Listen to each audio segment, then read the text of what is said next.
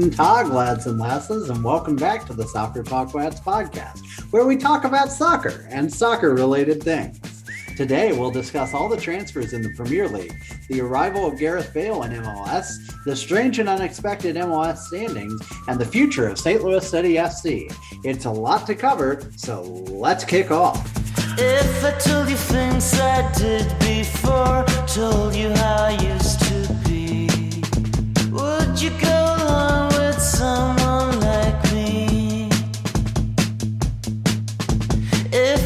If you knew my story word for word, how to love my history, would you go along with someone like me? I did before and had my share. Welcome back, everyone. This is the Soccer Talk Lads podcast, or the STL podcast for short. And believe it or not, we are getting ever closer to having an actual soccer team in STL, which will make the name of and topic of this podcast all the more fitting and exciting. Uh, It's gonna make name's- so much more sense as I cut you off, Stephen. Sure. No, you're fine. My name is Stephen Ground. Uh, I'm joined by Justin Horniker, and I just realized I hadn't turned my camera on. Hey, Justin. Hey. I still look like this. I'm oh, sorry. okay. It's nice to see you. Um, Yeah. how are things over in Kansas City? Oh, Or they're going fine. St. Louis. No, I'm in KC. Uh, we went to the Indiana Dunes last week, which Oh, yeah. reminded me that I've been around the Chicagoland way too much recently. Um, I bruised. At all, uh, at all is too much. Really. yeah, it isn't all is too much. But like since the last time we recorded, I've been up Chicago way like twice, I think. Oh wow. I, I don't I don't like that. Um, I did fall face first down a dune and like bruised a rib, but outside of that, That's we're fun. good. Yeah. Always fun when you can do that. So outside of that, we're doing good. Well, I'm sorry that about that. I hope you heal It's okay. quickly. How are you doing, Steven? You know, I'm doing pretty well. It's, it's storming down here in Jacksonville. I got drenched today. Isn't trying to it always though? Jersey Mike's. Uh, honestly, yes. I mean, at at different points, but there's like a there's always at least a 25% chance you're going to get stuck in a in an absolute downpour, especially in summer. So that's that's the fun of living in you know a coastal region, I guess. Um, but otherwise, it's been nice. It's good To day, show that so- uh, time has passed, you have a new painting on your wall that you didn't have last time. So that's, that's nice to see. true. That is true. I did put that up, like um, you know, the Batman spectacles on that one nurse and the John Mulaney thing. So And of course, uh, yeah, and of course, Ian is not here because he's in a meeting with uh, Red Bull sporting director, who I forget the name of. That would have been a funny joke if I would have. Uh, Jokin something. fuck, I ran out of steam. All right, this is off to a good start. We're off the rails. Jokin, Jokin something. Oh, God, I can't remember. Jokin Schneider. Jokin Schneider. A real mythical Um, figure on this podcast, so we should always remember that. That's right. Uh, so this is uh, obviously our soccer podcast. It's been far too long uh, since we've gotten together, and we are going to try and fix that by being more regular. Uh, you know, posters and and Oh, yeah. and such. um, but uh, we're here as it is, and we're gonna go through soccer with kind of without kind of a roadmap, I guess. But I think we should start with um, the Premier League, not because it's our chosen league, but because Hmm. it's our chosen league right now, I guess. But also because you know all the big transfers and stuff. Um, Erling Haaland finally becoming officially a Manchester uh, City player. Um, Citizen. Sadio Mane leaving Liverpool. Uh, Mo Salah staying at Liverpool. Uh, Darwin coming to Liverpool. Other teams doing things, I suppose. Um, So much where do you wanna Liverpool coming Justin? and goings. Yeah, Um, it's, it's weird that I know the most about them, isn't it? Yeah. I mean, do we want to talk about Haaland inevitably signing with City and like City having this team that you're like, they can't possibly add anything to that, can they? And then they make like three huge signings and loan Zack Steffen to Middlesbrough also. Can't forget about that. Oh well, that's probably the move that's That's that's the biggest season. move, honestly. Yeah. yeah, for sure. Why don't we go through it team by team real quickly because I've found an article where I can do that. All right. Out Arsenal brings in Gabriel Jesus, uh, which is a nice pickup, I suppose, and Matt Turner, which is an even nicer pickup, I would say. I would say. Indubitably, Fabio Vieira from Porto uh, spent, you know, somewhere in the neighborhood of uh, 80 million on Vieira and, and Jesus, and then, you know, probably a little more for Turner and um, Marquinhos, who I did not mention. They sold people. They got rid of Lacazette for free to Lyon. Um, I don't see them being a real threat this season, but it does seem like they're being they're kind of on the upward trajectory, which I hesitate to say about. Yeah, Um, I do like the Gabriel Jesus signing. Like, I feel like he's just kind of underrated being a part of Mhm. that City team for so long. You saw like when he was not available for City, they had a difficulty like actually finding someone who could put the ball in the net, which I guess Yeah. is a luxury that you uh, have when you bring in Erling Haaland as well. True. Um, they uh, moving on to Aston Villa. They had Diego Carlos come in. Fi- Philip Coutinho from Barcelona. Uh, he had been loaned there, and now he's a permanent transfer. Um, Boubacar Kamara, whose name is just fun to say. Matt Targett uh, went out to Newcastle, and um, he's kind of the most notable transfer out. Um, but they're definitely getting better. I think Coutinho fit really well there, and um, Diego Carlos is a nice pickup. And you know they could be one of those teams that kind of rises out of the middle middle of the table this year potentially. Uh, what do you think? Yeah, I think that's reasonable. They like at least seem like they're making the right moves, right? And like Mm-hmm. with those kind of mid-table teams, it's always hard to say like who's gonna be the one to take that step. But I Yeah. like what they did. Yeah, it's always. I mean, you can never be sure of um, what's going to happen, but it's uh, definitely seems to be that they're heading in the right direction, at least you know Yeah. from an outside perspective.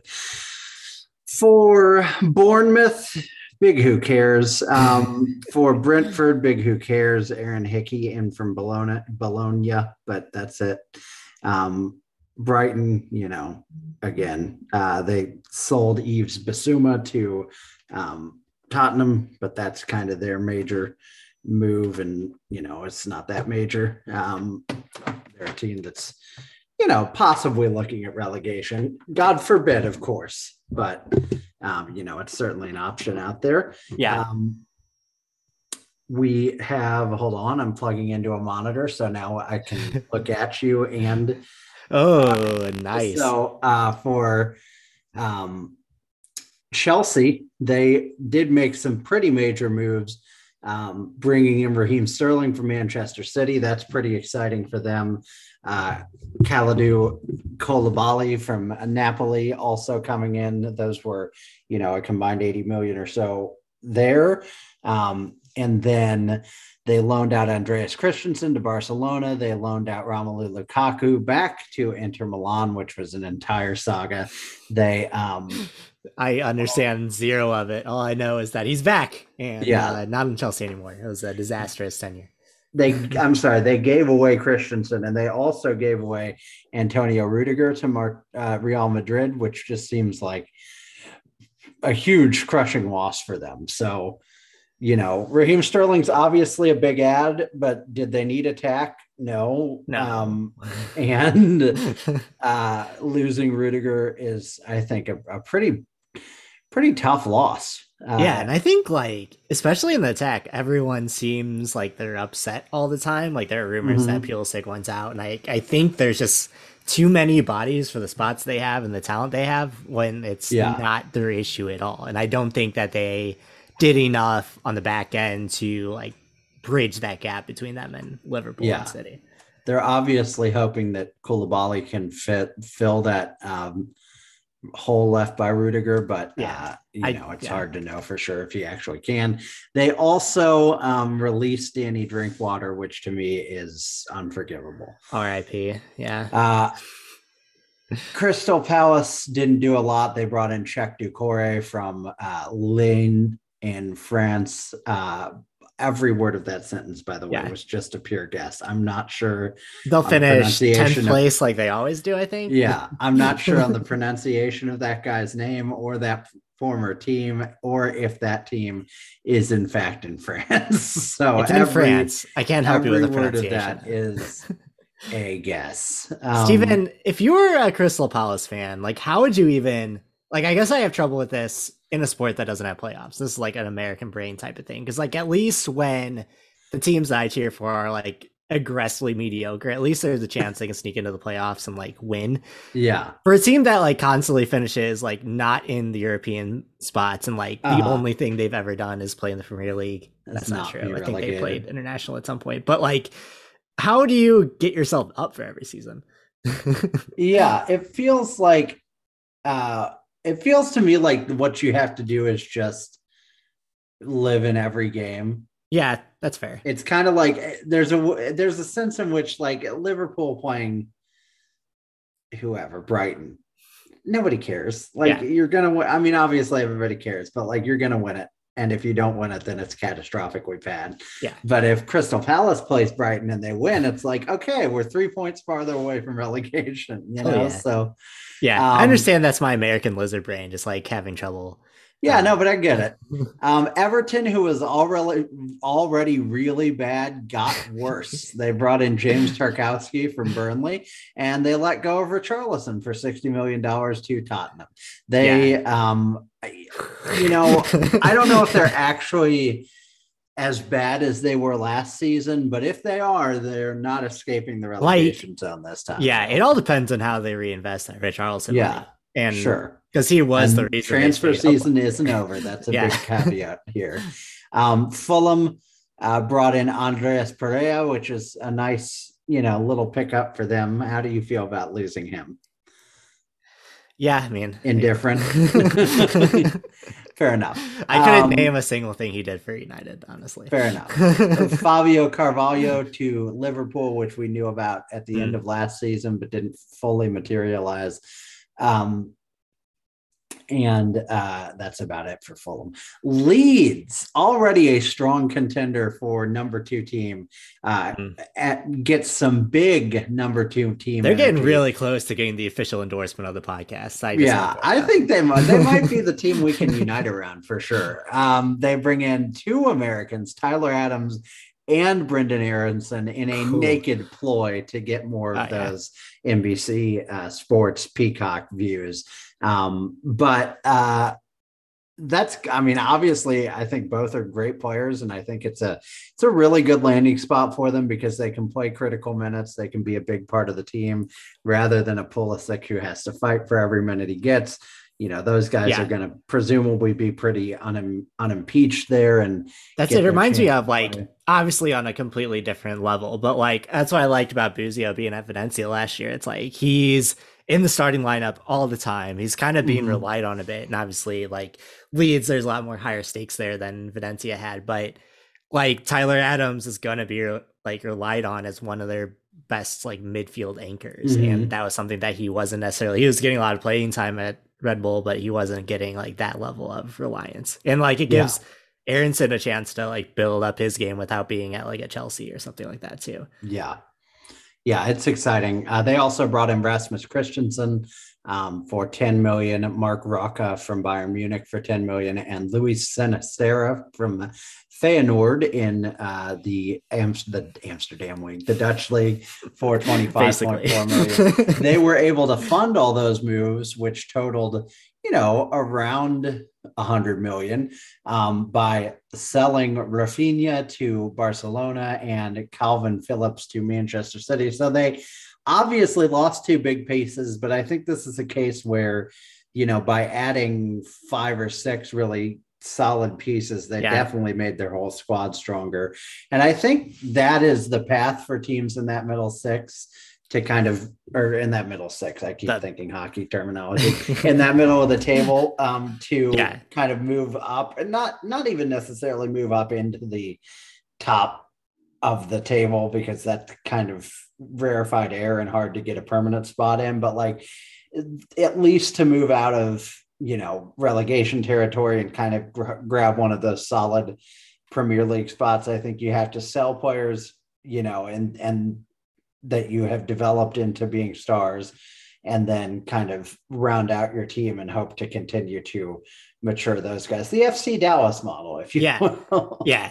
And like, you know, it's hard to say how they'll play. Like a lot of those players don't have Premier League experience, but they have big top five league and European experience at least.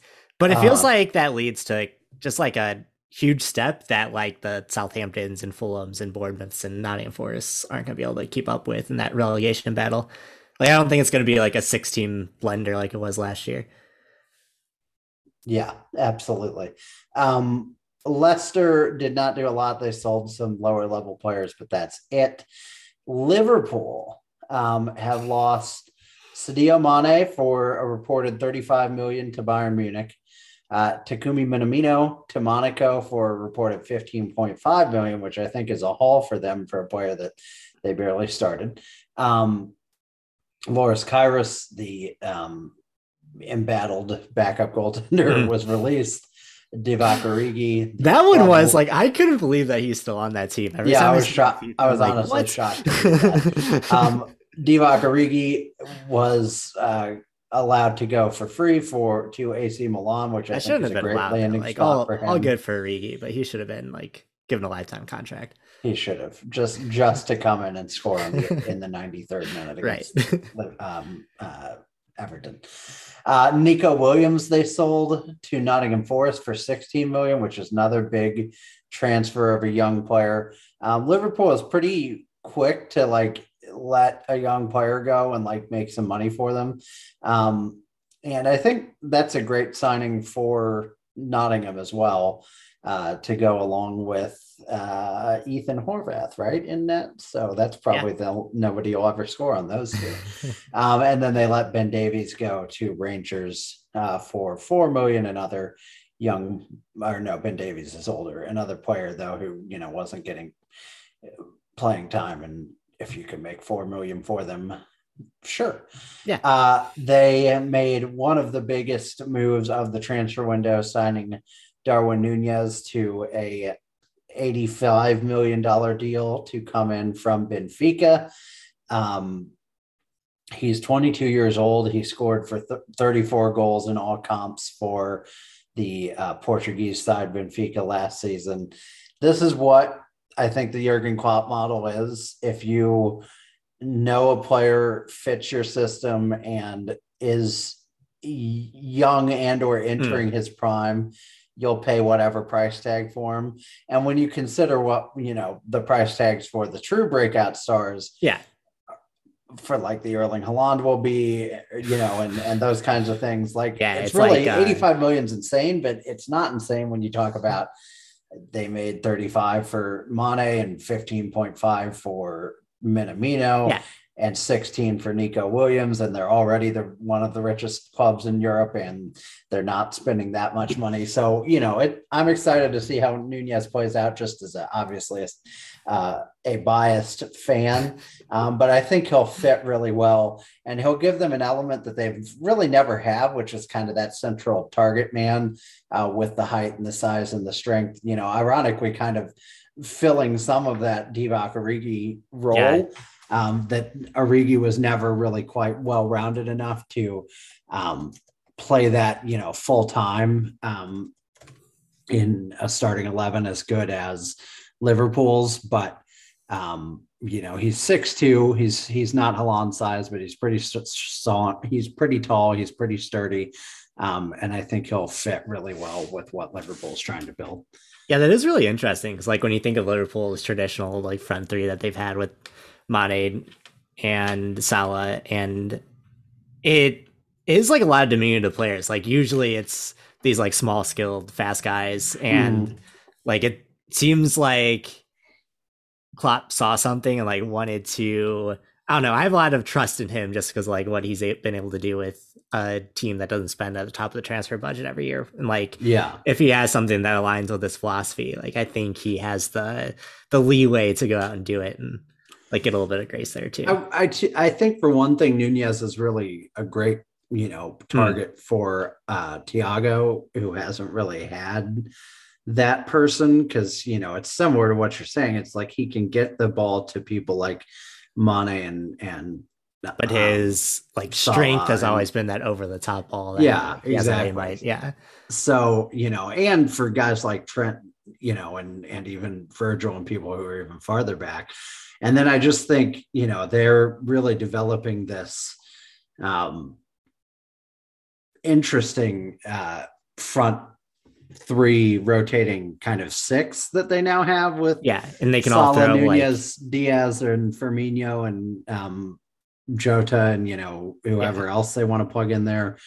Um, that I think is really interesting because they, uh, you know, just it's kind of they used to be the front three, and now they really have the depth that you can throw any three of at least those five out on any day and feel Yeah. really comfortable. And like you need that you've got. flexibility because when you're in a title chase with Man City and Man City's not losing, you need to be able to like throw in a different look if you're having a rough day. And like, yeah, that's that's what you need to be like a Premier League title winning team. You almost need to have like two starting elevens that could both win the league for you. Yeah, for sure. Um, they obviously also uh, have uh, re-signed Mo Salah, bringing an end Mhm. to an unnecessarily long and um, The rampant public speculation. sof- uh, saga. It's really interesting to see they did let go of Sadio Mane, um, Yeah. and they didn't get that much for him. You know, considering that that um, Bayern is kind of reimagining their attack around him, which I'm not sure I can get down with, quite frankly. I really love Mane. I'm just not, he's never been the number one Yeah, in the well, like, system. Bayern's interesting too, and like Lewandowski scored a ton of goals for them, but I would never Uh-huh. say that Lewandowski was like the focal point of their offense. Right. Like I think That's he was fair. just like a target man in the sense of he was always in the right spot at the right time. Whereas like Mane gives you something totally different. Like maybe not, Yeah.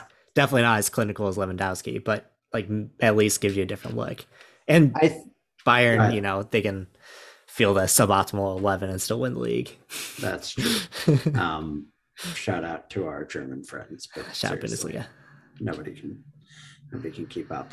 Um, it's interesting though. They let go of obviously Mane. They bring back Salah.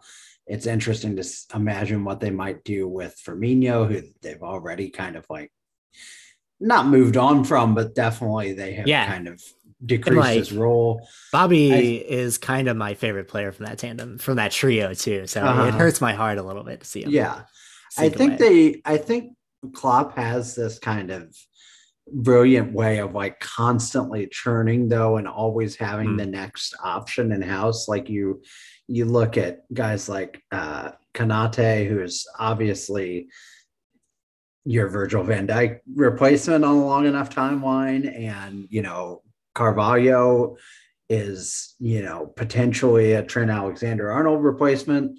If Trent ever decides he wants to, you know, sow his wild oats and move on to greener pasture somewhere in the big clubs of Europe, and like they, you bring those guys in, and I think I think people are willing to come and play for Klopp in a role, you know, in a in a rotational role that they wouldn't necessarily embrace from most other managers because they see him repeatedly build these guys into stars and sell them or move them or make Yeah. them stars at Liverpool or whatever. And I just obviously I could gush about Jurgen Klopp for a long time, but I do think I do. Th- I mean, I honestly think how many people are as good at him as Bill at you know building a team Yeah.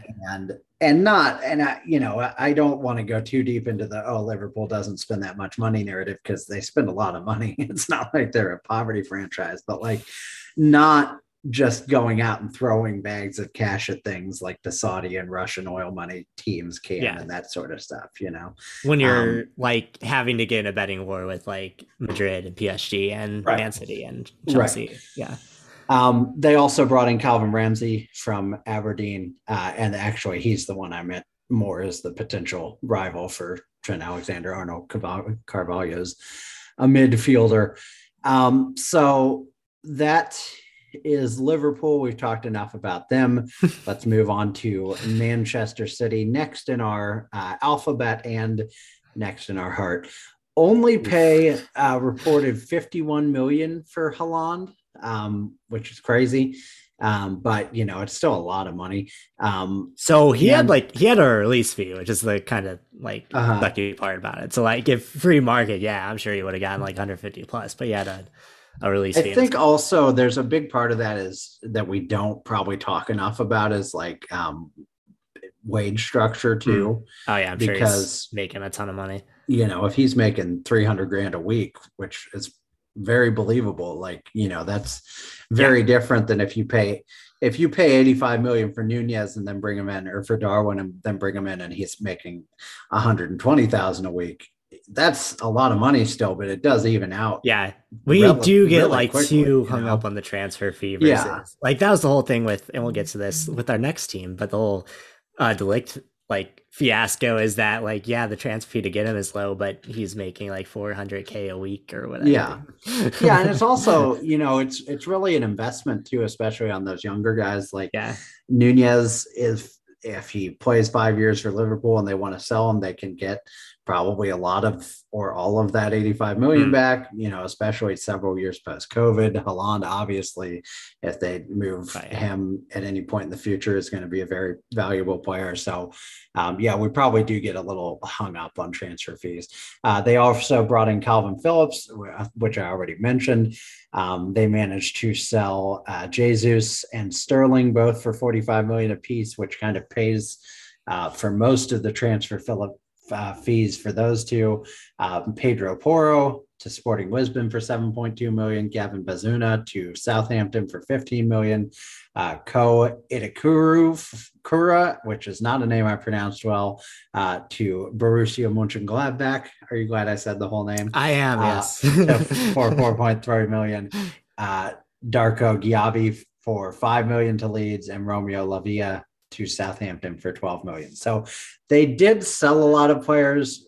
I don't think they probably effectively. Fern- Fernandinho also uh, left for free, um, which I think is a, probably a bigger loss than they are willing to. admit. Yeah. But, um, you know, I still think obviously they're one of the class of the division or of the division of the Premier League. But yeah, and um, like having watched Erling Haaland a lot, like he's a little bit streaky as a striker too, and like I don't Yeah. know with like Pep's penchant for like false nines all the time, and having a strikers drop back a bit, which I'm sure is not how we'll play Haaland, but like I do think there's some question marks there that there haven't been in a while for Mhm. City.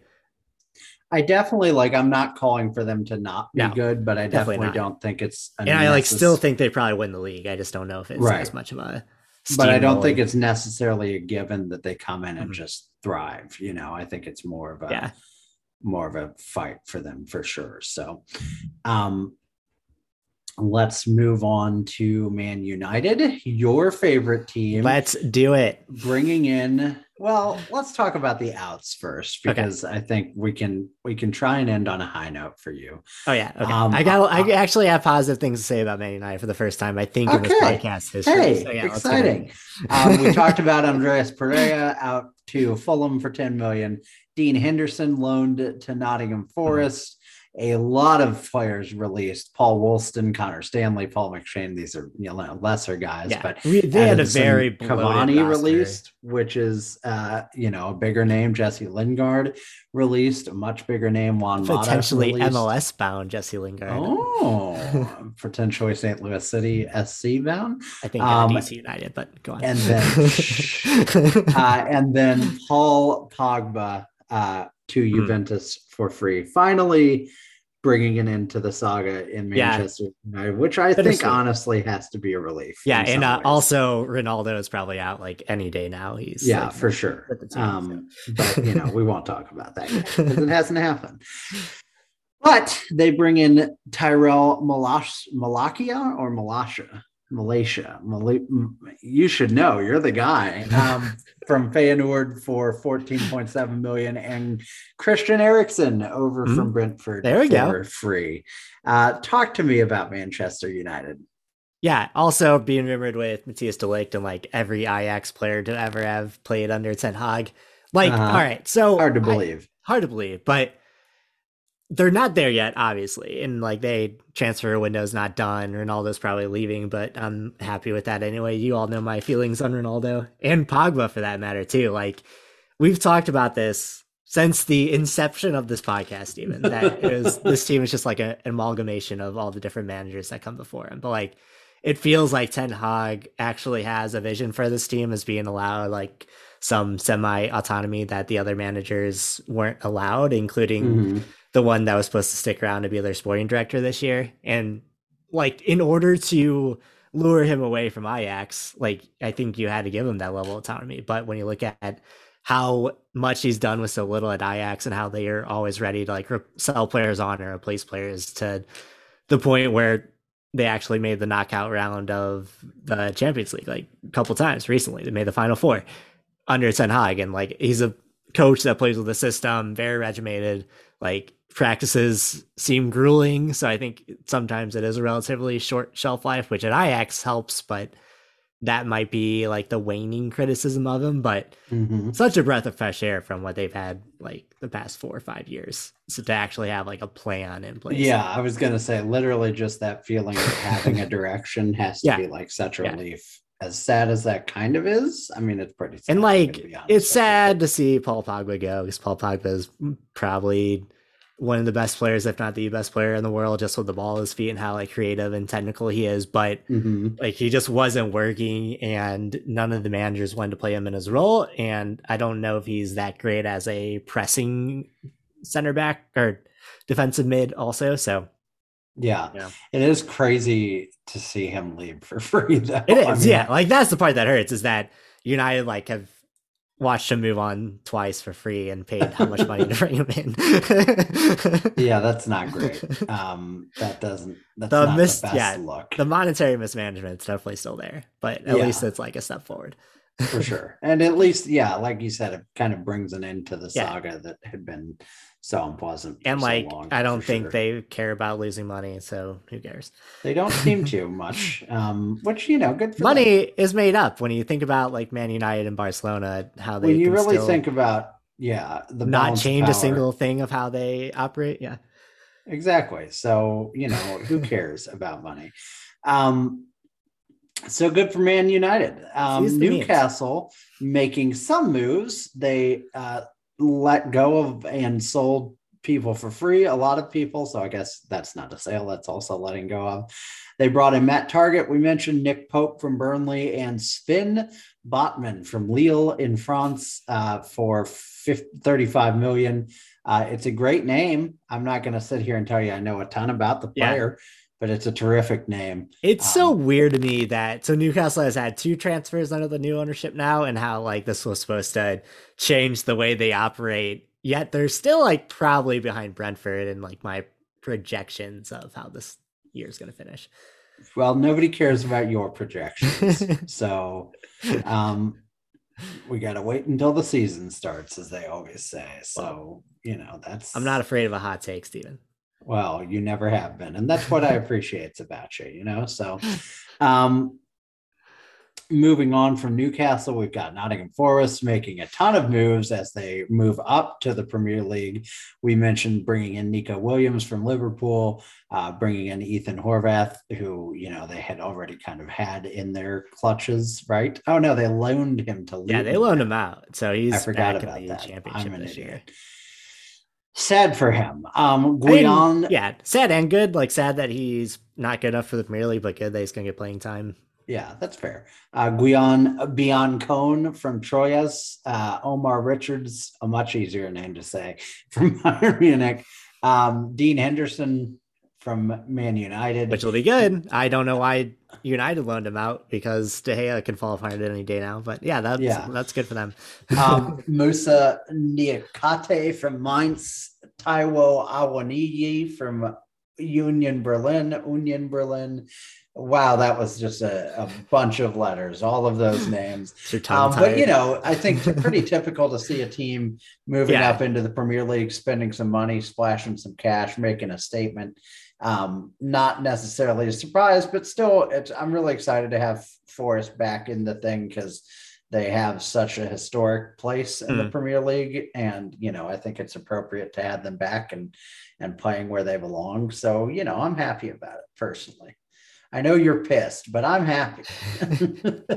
no, like they're kind of one of those teams I've always wanted to see in the Premier League too. Like I, there's something that's so like retro feeling about just like their logo and their kits and their where they play.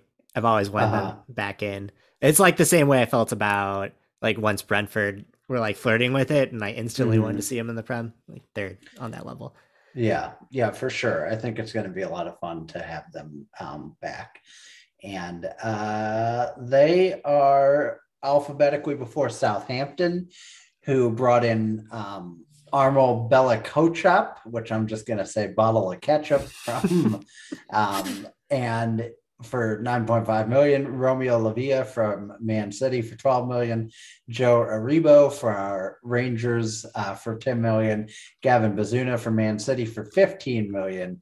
Um, they let out a lot of players on loan and for free too. I'm not going to sit here and tell you I know a lot about Southampton. Uh, just don't get relegated. You're too good for Yeah. that. I do Um, like so if we're judging it by the players they brought in, like they've brought in some young players who I think can really develop like they usually do. This is like that year every time they sell players on, they have this year where it feels like there's no one like known on that team, but Ralph Hasenhüttl like always seems to get them going. So like I'm never too worried about it, but Uh huh. there's not a lot of known talent there. Yeah. Yeah, for sure. I mean, they um they seem to be kind of heading in an interesting direction, but like you said, it's always Yeah, kind of interesting until they go down. Well, that's how it works, I guess. Um, but yeah, no, you're right. I mean, who knows what actually happens to them? Uh, Tottenham's making big moves. Um, good moves, who knows? But big moves. Uh, they sold Steven Bergwijn to Ajax for 26 million. They got rid of Cameron Carter Vickers, which is, you know, heartbreaking. Um, he's going to uh, Celtic for an undisclosed fee. Yeah, it was essentially Um, like he was already alone there, and they're like, "Why don't you just stay over there?" I honestly think that's great though because he did well there, and you Yeah. know, let's have let's have some number nines starting. You know, so I would say anywhere in the world, let's have some potential scoring threats um, start, starting, and by that I mean Cameron Carter Vickers is a defender, and I'm an Yeah. idiot. So Although he know, like does score headers though, so like I was gonna, I was gonna give you that. Thank you. I was I'm my brain has that song of him in that you retweeted at one point stuck in my head, but it's like commingling with the Roberto Firmino song. And so I'm like uh thinking our number nine, which is not right. So anyway, forgive me for my ignorance. It's all but, right. Uh it was You don't need to know anything about Celtic. I have to know everything about everyone. I'm the host of this podcast and I hold myself to a high standard. Um There's just a lot of soccer by the way, are we I don't want you to recording? feel- No, Yeah. I'm just kidding. um, Ivan Perisic coming in from Inter Milan for free. Fraser Forster from Southampton for free. Yves Bissouma for 35 million from Brighton. Richarlison, we already mentioned Mhm. from for 60 million from Everton. Jed Spence from Middlesbrough for 20 million. Clement Lenglet from Barcelona on loan. Uh, you definitely can't argue that they got some potential im- that they didn't get some potential impact players yeah, it's just a matter of how are they all going to fit there. Um, you know, what's the system going to be? Uh, I think it's Rich gonna be- signing is very intriguing to me. yeah, for like sure, that could end up being really good. For sure. He's a phenomenal player. Conte is there, and you know, seems to have kind of a grasp on things. So, I think they're in a good spot. I think they could be more of a threat this year, um, but we just kind of have to see it in action for me to know for sure. And feel, Yeah, and like you know. everyone around them has also made like I think they probably make up ground on Tottenham. uh-huh. I don't know if they're necessarily like at that Chelsea level yet. So yeah, it'll yeah. be or make up ground on Arsenal, I should say. Tottenham not Um, making up ground on themselves. Yeah, well, you know, I just said Cameron Carter Vickers was a striker. So Folks, we're hanging in there. we're both making mistakes. Uh, West Ham probably made some mistakes too. they sure did. uh, they um, let some folks go. They brought in some folks. Flynn Downs, Alphonse Areola, and Nayef Aguerd from Rennes. Uh, you know, I think they're West Ham. They Yeah. seem to know what they're doing, but they're not going to like make a major move, I would say. Uh, Wolverhampton, Hwang Hee Chan from RB Leipzig is one of their big addic- additions, an addition to Nathan Collins. Um, no major losses, just a lot of kind of cleaning up Yeah. their depth and such. And that's every team in the Premier League. So, um, other major transfers that you want to talk about, or any team you'd like to focus Yeah, on? well, I would like to talk about Barcelona it's still being able to bring in Robert Lewandowski when they're supposedly bankrupt and have to like so their financial It's system. upsetting. They have to make three dollars for every dollar they spend, and Uh-huh. it doesn't seem sustainable to me.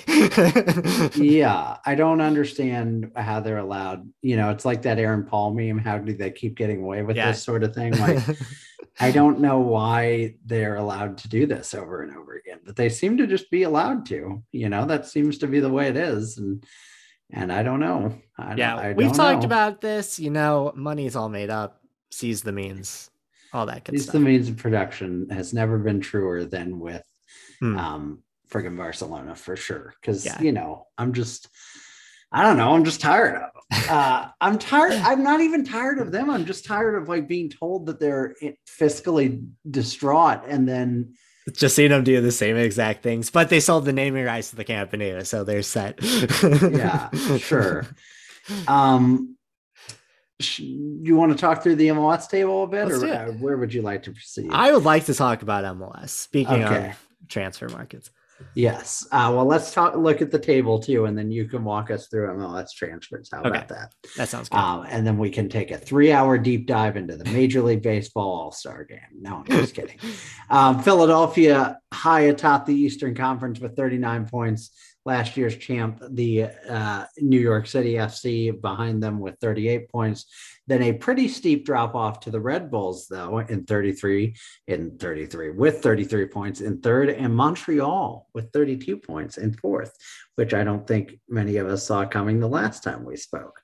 Um, Orlando City's in fifth, Columbus in sixth, Cincinnati in a final series playoff position at seventh. They won't hold on to it. they right? will not once you realize who's underneath. Charlotte. Inter Miami, New England, Atlanta United. Yeah, Mhm. those two alone are going to knock out um, Cincinnati. Chicago, Toronto, all the way down at 19 points, and the aforementioned DC United down bad with 18 points in 19 games. Down the kids bad. love saying down bad now, don't they? I enjoy it. Yeah, I Um, like I like the memes. Yeah. Uh, do you have uh, thoughts on that table? Yeah, and seeing the players in, players out, like is kind of interesting too. But like, definitely, if I were to run through, like the Union seem legit. New York City FC are loaning uh, Tati Castellanos to Spain for the start of the season, so Uh-huh. he's not going to play anymore. So he's gone, which is really interesting because he was their MVP candidate last year, and like they're still a really good team, but now they have you know their new coach that they had the season. They're losing their star striker for nothing because they're part of a football group.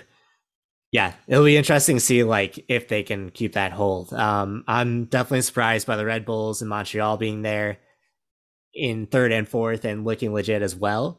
Orlando Mhm. City, you know how I feel about Orlando City. They're number one in my heart for how they play. It was a real banger they had with I need Atlanta. to go down and watch a game.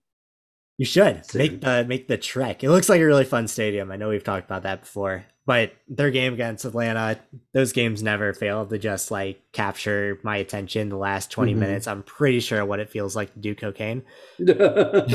Pretty sure. I've never done. it before. almost certain. Yeah. almost certain. They're like four posts, and it kept going back and forth.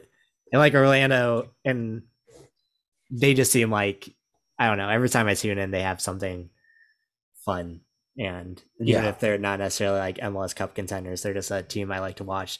Columbus are legit. Um, their striker that they brought in this transfer window, like, has instantly gelled with. Didn't they pay a ton for him? yeah, so they paid 9.6 million for Juan Hernandez.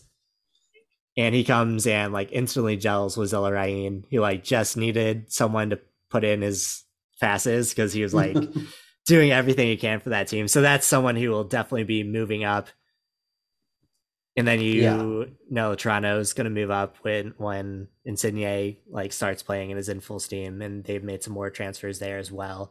Like I Mhm. just don't think that someone like FC Cincinnati is built enough and oh I just saw their like last five games, but is built up enough to like withhold Toronto as they start to surge, Atlanta as they start to surge. Like even under Miami, they're like should be better than this. So yeah. like they're it's surprising that they're not finishing last, but uh they have a good team, I think. That's Um, a weird positive, right? Yeah, Steven, if I said that they had only lost one game in their last five, would you assume that there was a win in there? um, yeah, I would assume I- that. There's not. Their last five games are four draws and a loss. Like they're trending downward. That doesn't seem great. no. I'd be real honest with you. Um, yeah, that's that's not so good.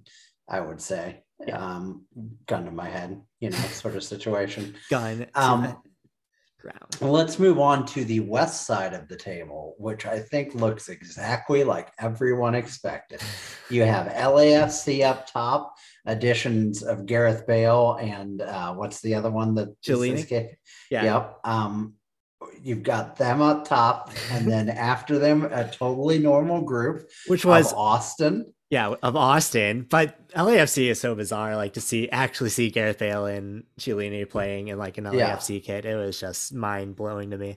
A But- gorgeous kit, though, so it Gorgeous kit. works. Totally. Um, and the golf in the U.S. Oh my God! Have you heard Gareth Bale So talk good. about U.S. golf? My California, Lord. like yeah, they they're so that good. man loves him some golf. Um, do you think he just gets to golf during the week, like when everybody else is practicing? Yeah, I think it's probably like, written into his contract. You're Gareth Bale, just Yeah. go. You know what do I care? Um, Austin in second place, 41 points in 21 games. Uh, the significant drop off, but still, Real Salt Lake in Yeah. third point in third place with 33 points. Minnesota Loons fourth place. Nashville Boo FC in fifth place. FC Dallas LA Galaxy in the final playoff spot in seventh. Portland and Seattle just outside the playoffs looking in right now. Then you have Vancouver, Houston, Colorado, San Jose, and all the way down bad at the bottom, Sporting KC oof, with yeah, they are um, down bad. the third worst record in uh, MLS right now. Or third It's kind of so to start at the bottom. It's hilarious to me how Pulido gets hurt Would and you everyone say that we've started at the bottom and it's not at the bottom, here? but we're still there currently. Yeah, it was gotcha. like almost textbook. You could predict exactly what was going to happen when Alan Pulido went down. Is that uh-huh. they started not being able to score and like all the players that looked so good last year because they were able to assist on Pulido goals, like all of a sudden that dries up too, and they just Is it important to be able to score? typically soccer? yes, Okay, yeah, and like that's good to know. the good thing about that system is that you don't have to score much. Like they've always just Uh-huh. needed like one or two goals to like really change some games around. But yeah, it's just not been there. I'm trying to look up like their goal stats. So yeah, Johnny Russell has six goals this year. Daniel Salloi, who was MLS's leading goal scorer last year, has four. And That's then you also are missing Alan Pulido. Yeah, it's not good. Yeah. Um, so you can tell why they've had a little rough. um, it's disappointing though, because obviously everybody likes, well, everybody we like for the time being, um, Sporting KC. Which you know, we'll talk about that in our city segment later. Uh, apparently, they are our biggest rival, according to yeah, which poll, by a feels lot. Feels weird with Nashville sitting out there, but whatever. You know, people- just out people- there being a trash city. people have opinions um they're wrong um but yeah as we'll talk about that um i definitely feel like uh that is going to get shook up somewhat Yeah, i you know i never feel confident that portland and or seattle are going to miss a playoff spot no, in Seattle, like I don't know, Seattle feel kind of toast because I think Oh, yeah? they're like suffering a little bit from playing in the Concacaf Champions League early in the season, and Hmm. like it just feels like they're at that point where they play too many games and everyone's just like worn down. no but- that's always possible Always possible, and maybe that changes. Like with that group, that could probably change if they feel rested all of a sudden towards the end of the year. And you only need to win Uh-huh. like two games to get into the playoffs. So it's not like out of the question yet. Yeah. Yeah, for sure. I think it's just hard to like. Yeah, Um, and like looking no, at that, sure. Hector Herrera has just been like such a good ind- addition for Houston, and they're only a couple of points out. Like the only people that the only teams that are real down bad that I don't see crawling out are like San Jose and Colorado. Well, yeah, for sure. But San Jose, Um, if you were only watch San Jose earthquake games all year, you would not be having a bad time. Yeah, I agree. Uh, guide us through the MLS transfer moves. Why don't you? yeah. If you So if I would, if I can find my one million thousand tabs I have open right now, if I could, if I could. Where am I at, Stephen? Okay, here we go. Can I can I interrupt this with Yes. a, with a quick hockey message? Just a please, a please do. I I am enjoying nothing more than seeing every sad hockey franchise, and I feel bad for their fans, Mhm. but seeing every one of them just say, "Well, what if we got Matthew Tkachuk?" Now, I don't know that it's set in stone that the Blues get Matthew Tkachuk, but I know that Philadelphia is not getting Matthew Tkachuk. Buffalo's not getting Matthew Tkachuk. This guy says Chuck could turn his whole ass summer around with a Matthew Tkachuk trade. Just saying. First of all, Hmm. no, he couldn't. His summer's been that bad. And second of all, um, he's not gonna. So there's your. That's a Yeah. little preview of our next podcast on the podcast network, which will be dropping tomorrow. But I just had It's a two podcast day.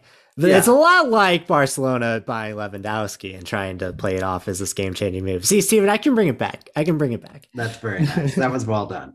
So please walk us through All the right. transfer window, and I apologize. Yeah, I don't have this like sorted in any sort of way. So I'm just gonna kind of name out the transfers that stick out to me. Um, this was a relatively recent one, but Shaq Moore completing his transfer to Nashville, which I think is a really good move. Yeah, for sure. And they're They doing well. like so. I I would hate to compliment Nashville. I really would. I would absolutely hate it. But they are kind of built like the right way of how I think an MLS team should be built. I don't like Yeah. saying that, but I heard you say it. I've recorded you saying it, and I will Uh, never let you forget it. it's the truth. Um Toronto completing their Italian sweep, their tour of Italy, if you will, by acquiring Federico Bernardeschi for $16 million as well. So they're spending big. They offloaded Carlos Sal- Sal- Salcedo to Juarez and are also bringing in Insigne. So that'll be like when they're down, but we've always said they just had to tread water until they got Insigne anyway. And now they're bringing in Bernardeschi as well. So like that's gonna be really interesting to me. Um, like I said, Carlos Salcedo's out. Columbus bringing in Juan Hernandez, what we talked about earlier, for 9.6 million. Like that already seems like a steal of a deal. Uh, Mhm. Mark Anthony Kaye being just like thrown around all of MLS, finding his way in Toronto, which I think will also be a good kind of pickup for them. Which we can talk about that too, how Colorado traded for Mark Anthony Kaye, like just to offload them at the next transfer window. That makes no sense to me. Also, like maybe it's because they're don't see themselves as a playoff team, they can like Mhm. recoup something, but it's just weird, Steven.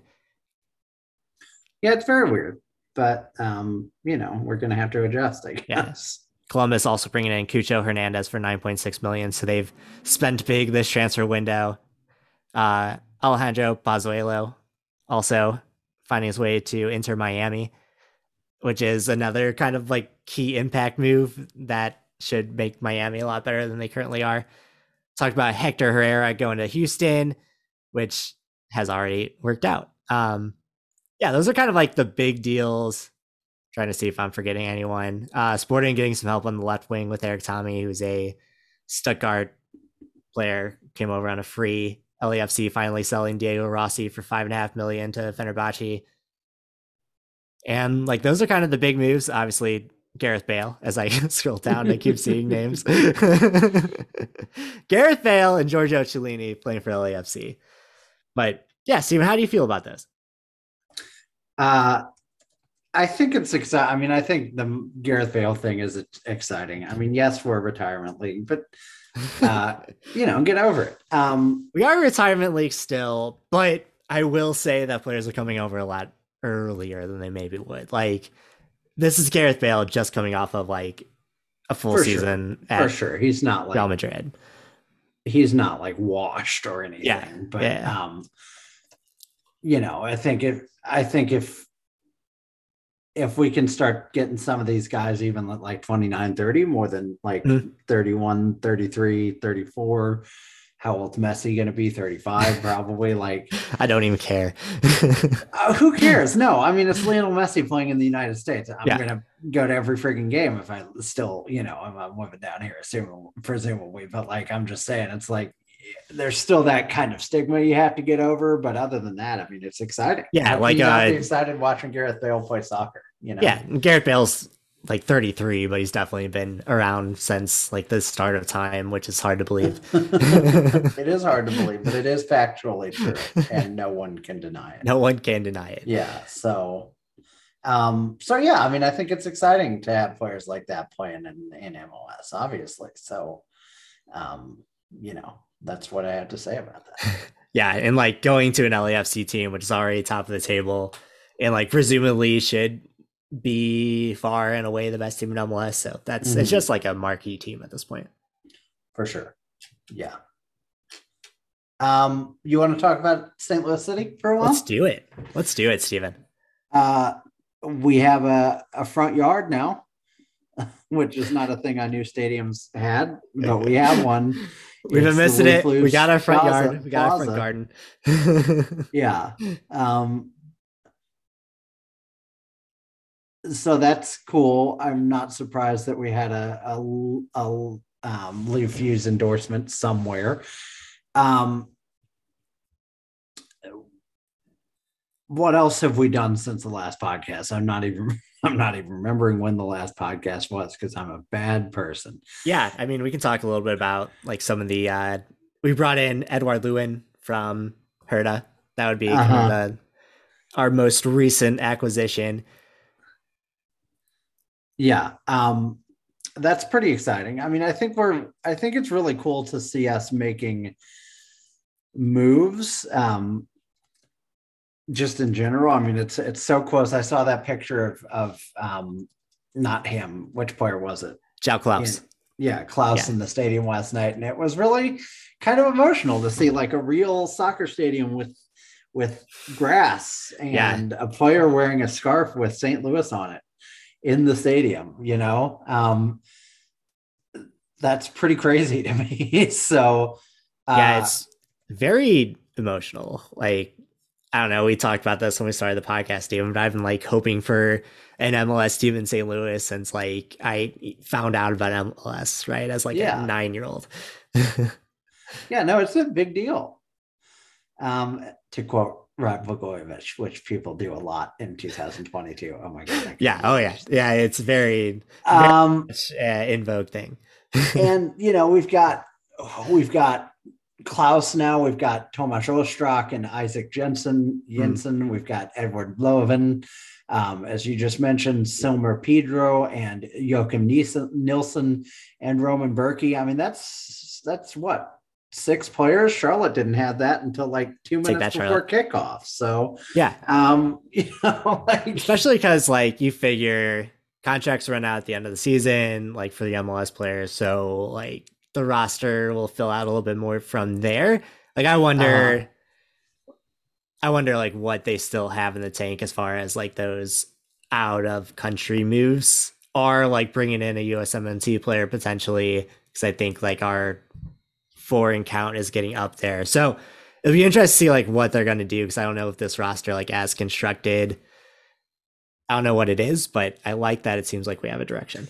It seems like there's a plan and it seems like we're not afraid to add talent. And you know i think it's it's big to say i think it's a big thing for the team to be able to say yes we're still six months away from playing soccer more than that. Um, and uh, you know it's going to be a while till we see the product on the field but we're willing to make these investments in this Hmm. these players to get them here now. And you know, if you if um, you really believe in them, let's and and you know, I think it's cool. Um, obviously, the stadium news is you know, it's kind of fun to joke about having a front yard, um, but it's you know, it looks very close to done. I'm sure it's not technically, but um, Yeah, it's like come together fast. Uh, Yeah. I was in town for the Fourth of July, and we were driving home, so we went to the downtown fireworks, and like I hadn't seen the stadium in person in a while, and it looks really good. Driving yeah home. oh for sure it's in great shape um and uh yeah i mean it's just really exciting i'm really looking forward to it it would be fun to have that you know big exciting signing um to Yeah, kind of and, like, really get the juices not pumping but if that happens it won't happen. happen until Yeah. Fall or Right. spring or winter or spring anyway you know And I so- can even envision this team like since like Austin and Nashville both came in without like all their DPs in place, like leaving a slot open for that summer transfer window next year where you can make maybe like the bigger splash. If I was a betting man, that's what I would say. for sure i think that's probably more Yeah. likely but um yeah i mean it's still an exciting place to be we're eight or nine months away from soccer um it's really cool i mean what can what's there to be upset about you know Yeah. i don't know i don't have anything you have anything to be upset about I have nothing to be upset about. I have some things to like watch, like optimistically and like with a little bit of a cautious eye, but like I'm not out here saying that I am expecting a title contender right away. But I, yeah you oh know, for like sure but like if they're just not if they're just not cincinnati then i'm pretty happy you know Yeah. That's, that's yeah. The bar's low but it's the bar so you know Just gotta, I'll just take gotta step step right up, step right up. Anything else in the world of soccer that you would like to talk about before we sign off? No, Stephen. Any flags that you'd like to light on fire before, in a metaphorical sense? uh, Metaphorical flags. Sign off. You know, trying to think. So, None off the top of your head. Not off the top of my head. So I was trying to figure out. So we went to the dunes. There was a flag I kept seeing while I was up there, and I'm pretty sure that was the Michigan City, but I can't like actually find a picture of the Michigan City flag. So you're gonna have to hold up on that. And I wanted us to kind of dive into it a little bit now that you're bringing it up. okay, I'm waiting.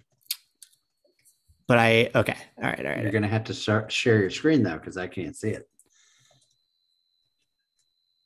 I'm not finding it, Steven. I'm not Oh, finding it. Oh no! never Oh, no. find the picture of this flag. But it was like a blue flag. And in the middle of it, it had like an Olympic torch for some reason with a bunch Uh-huh. of stars around it and said Indiana on it. You know what flag is pretty terrible is um, my new adopted hometown of Jacksonville, Florida. Um, I we've pointed this out before, but let me just go ahead and, and share my screen so you can see Yeah, please do. this in all its glory. Um, pretty horrifying. Oof. Uh, it's, Oh, yeah. you know, Oh, yeah. it's it's your classic uh, sunrise behind a statue of Andrew Jackson uh, or a silhouette of Andrew Jackson. Uh, by the way, when I first showed this to Justin, he admitted that he did not realize that Jacksonville was named after anyone, which I thought was a fun little. I did not realize mission. that the city was named after Andrew Jackson. That Um, seems like poor got- taste uh, retroactively. It's got the city outline with the St. John's River flowing through it. And then of course, which I don't I don't understand why city flags only city flags that I've ever seen feel the need to actually just say city of Jacksonville, Florida. In case you couldn't it. tell what this was. Like the whole point of the flag, I thought was to was an iconographic iconographic representation of the team or of the city or state or wherever you're representing. Um, they didn't seem to get that memo. Uh, it's pretty horrific. So yeah, if you're ever a- down in a very Jacksonville, good representation of what the Manchester United roster is and was. Now all they just need is an Erik ten Hag to come in as city planner and uh, just drop something better. That's right. I agree. So uh, on that note, how could we not close on that note?